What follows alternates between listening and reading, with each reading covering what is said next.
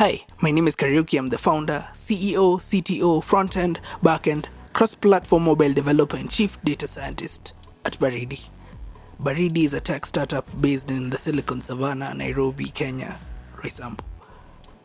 We're using big data to reimagine the smart industry in an immersive, social, hyper-local, mobile first, cloud, quantum computing world. Baridi is probably Baridi is certainly the next big thing in tech. Think of Baridi as the TikTok of Internet of Things and the Tala of blockchain wrapped in the neural networks of machine learning, all in real time. What you're listening to is Baridi's reconceptualization of the archaic newsletter brought to you in audio form.